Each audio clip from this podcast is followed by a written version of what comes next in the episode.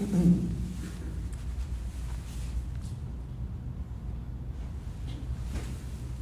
Life is difficult. This is a great truth, one of the greatest truths. It is a great truth because once we truly see this truth, we transcend it. Once we truly know that life is difficult, once we truly understand and accept it, then life is no longer difficult.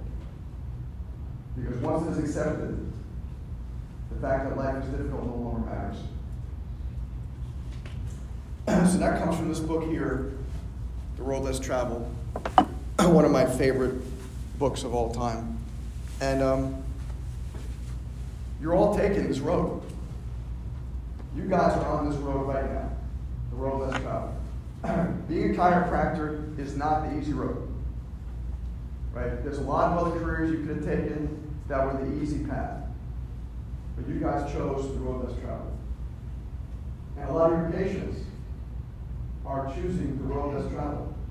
The, the kids that we see that are suffering, the parents and the athletes and the senior citizens that we see that are suffering, they're all taking the road less traveled when they come into your offices. Right? They come into your offices because they don't know where else to go. Right? Chiropractic is generally not the first choice for most of these people. You know, if it's a pain thing, most of the time they're taking Tylenol or Advil, or they're going to doctors and taking some other heavier duty medication. You know, if it's a, a kid on the spectrum, they've seen multiple different people before they're seeing you. They're listening. But that road less traveled, we have to understand, and I think this is one of the most important things to learn, and I'm still trying to master this today. Life is difficult. Life is difficult. There's no, nobody has ever said that you're going to, no matter what you do, life's going to be super easy, you're going to escape through life. That doesn't happen. It's just not the way it is. Life is difficult. But I love what Dr. Peck says. He says, but it's when you accept the fact that life is difficult, then it becomes easier. When you accept the fact that this is not as a, a, a walk in the park, it's not always going to be happy sunny days. Rain's going to fall. The sun rises and sets. It's just the way it is. Right? And we just need to understand that and embrace that. Because there's all going to be times in our lives and times in our patients' lives where, life's, where life is going up and down. And we need to be able to be okay with that. Because when you're okay with life's ups and downs, when you're okay with frustrations, you know, things happen and they get you really frustrated, and then you move on, right? They're all saying it's not how many times you get knocked down, it's how many times you get up that counts, right? And I, I watch kids in my practice who are suffering. I watch adults in our practice who are suffering, and they come to us in the road less traveled for hope. They come to us because nothing else has worked. And I kind of like being in that position. I like being in the position where I have a chance to shift the trajectory of their life, to make them think that maybe we can get out of this situation. Maybe, maybe this is going to be okay. And to teach them this concept from the road less traveled that life is difficult. You know, if you have, if you are a parent with a kid on the spectrum, your life is going to be difficult. There's no two ways around it. Right? As an example, few years ago, my wife and I were speaking in Texas, and we were sitting at a Red Lobster in Texas, about to eat dinner. And uh, we're, we're here, I'm here, my wife is uh, over there, and a couple of tables down, there is another, there are two families that are together. And one of the kids is on the spectrum. And I knew he was on the spectrum just because I saw him as he walked in. I saw how his body posture was. He was flapping his hands. He wasn't speaking. He was about eight or nine years old. And I saw the exasperation in the mom. I saw how much she was suffering. I, you could see it in her face. You could see it in her body posture. And she, the child was making a lot of noise, right? And everybody in the restaurant is doing what? You know, they're staring at him, right? Because he, and, it's not, he doesn't mean to do that. He's, when he's anxious, when a child on the spectrum is anxious, some of their behaviors will get, you know, in, increased. So he's doing more flapping. and he's doing more of the screeching stuff. And he doesn't mean to, and the mom knows that. The mom gets that. Know, she's been watching this for eight years, but there's nothing she can do. So they sit at the table, and the, the place was very, very busy, as most red usually are. So, and what does the mom want in that one moment? What does the mom want? I just want to eat a meal in peace, right? That's what I want. I just want a meal in peace where my meal isn't interrupted. so he's sitting at the table, and you see him. He's like pushing things and, and lifting up forks and then putting the knife in his mouth. And, you know, and the mom is putting like just getting more and more exasperated. And of course, the wait is longer and longer, you know, because they're not serving them quicker because he's got a special needs kid. They're, they're just taking. They got their. I got this table, then I got this table, right? The mom does something that in when I was probably around your age group, I would have thought was unthinkable. But being someone who's worked with kids on the spectrum for many years, I totally get it. So the mom, he's just going crazy, crazy, crazy. And the mom takes the sugar container, you the little bowl that's on the table that has the sugar packets and the Sweet'N Low and the NutraSweet and all those other crap that's in it, right? She goes like this, pushes in, shh, right in front. What does he do? He starts taking the packets, opening them up, pouring into his mouth. One after the other, after the other. And in my now, and I am watching this way, right? My wife is facing me, and I'm watching this whole thing, right? But I'm watching it from very different eyes, right? Because I see other people just going, you know, and people should like learn diplomacy and put on a game face, right? So if you see something in a crowd that you think is crazy, don't make your face show it, right? Just look, right? Because I'm looking going like in my brain going, wow, but I'm not making, I'm not going, and I'm going like this to my neighbor, my friends, going like this, like everybody's doing this, which is just so, I can, I can, you see the humiliation in the mom's face.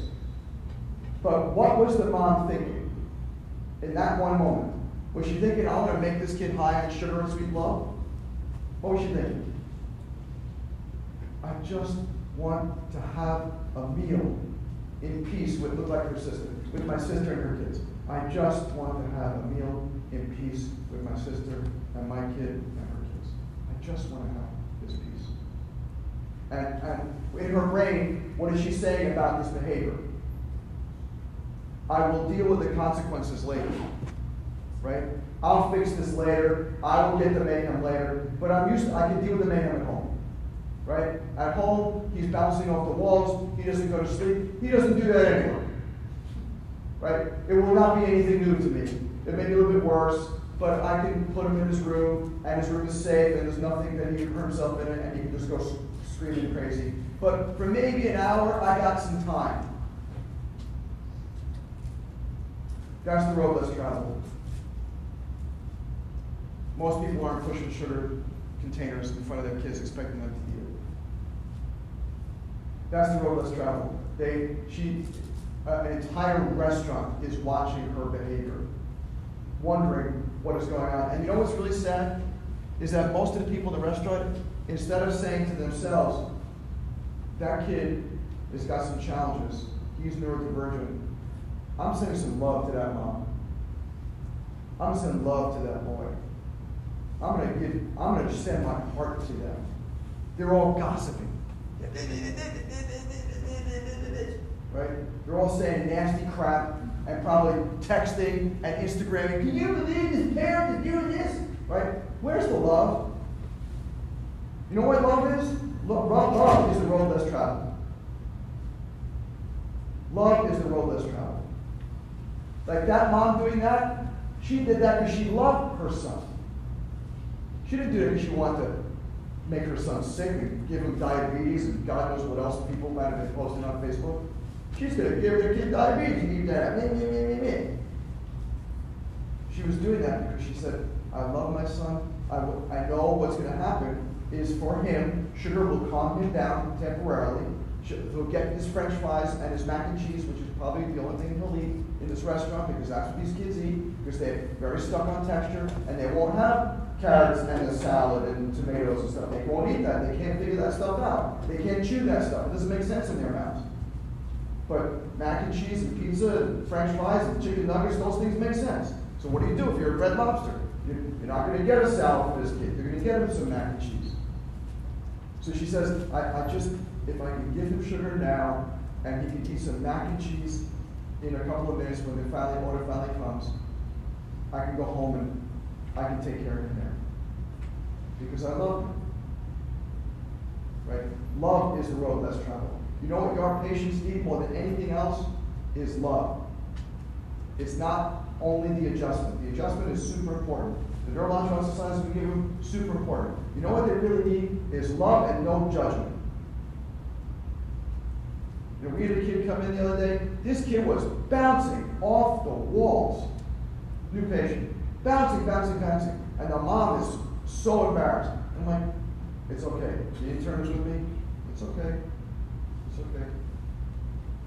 However they act, it's totally fine. And she's picking things up and she's. Stop. And mom's going, stop, stop, stop, stop. You don't have to do that. This office is totally safe. We have set this place up knowing this is going to happen. All the outlets are plugged. There's nothing that's sharp in the entire office. Everything is safe. You don't have to worry. Let the child do what they want to do. And people don't get that because they're used to being reprimanded. Tell them to stop this. Tell them to stop this. Tell them, tell, you know, like, say, do something. I'm not going to do that because I want this kid to feel okay with themselves wherever they're at. Right? That's the road less traveled. That's the thing I'm asking you guys to really think about during not just your education and not even just in your practices, but if you were sitting in that red lobster Right? I want you to put yourself there. You were sitting at Red Lobster and you were across from them. Would you be gossiping, and putting this on Facebook and telling all your friends how horrible that mom is? Or would you say, wow, that mom needs some love? And I'm not going to get up and talk to her because she's probably too mortified and embarrassed, but I'm just going to send it to her. And I'm going to say to my wife or my partner whatever, let's send some love their way. Let's send them, let's send them more of the road less traveled. You know the tough road that she is on. Let's send them some love because that's the road less traveled. That's different. Most of these people are gossiping. Most of these people saying crap about that mom and about that kid. But we're not going to do that. We're going to do something different. Because we recognize, we recognize that life is difficult. We know life is hard and we accept that life is hard, and when we accept that life is hard, life becomes a little less difficult, and then we can make it less difficult for them. Right? That's why I believe in this thought process. Because if I understand that life is hard, and life has trials and tribulations and ups and downs, then I now am centered enough that with other people, I can make them feel better about their own lives. I can help them understand that life is difficult, and the sooner that you accept it, the better your life will be. Yes, your child has autism. Yes, I totally get it. I've been around this for many years. I even have, you're bring it. I've seen this, I've heard about it. I know how hard this is. Here to make your life better in some way. A new patient came and said, What are you going to do for my kid? we're going to make his life the best life we can make it. That's what we're going to do. I'm not going to make his autism go away. I'm not going to actually make him speak or whatever. I'm going to make his life the best it can be within its limitations. So we're just so we're showering love. Right? Myself, my interns, my staff, we shower love these people, and that's what brings them back. And that's what's going to build a successful practice. It's not how many bones you can crack and how quick a period of time. You know, it's not how smart you are, how many big words you throw out. It's how much love you pour on these people.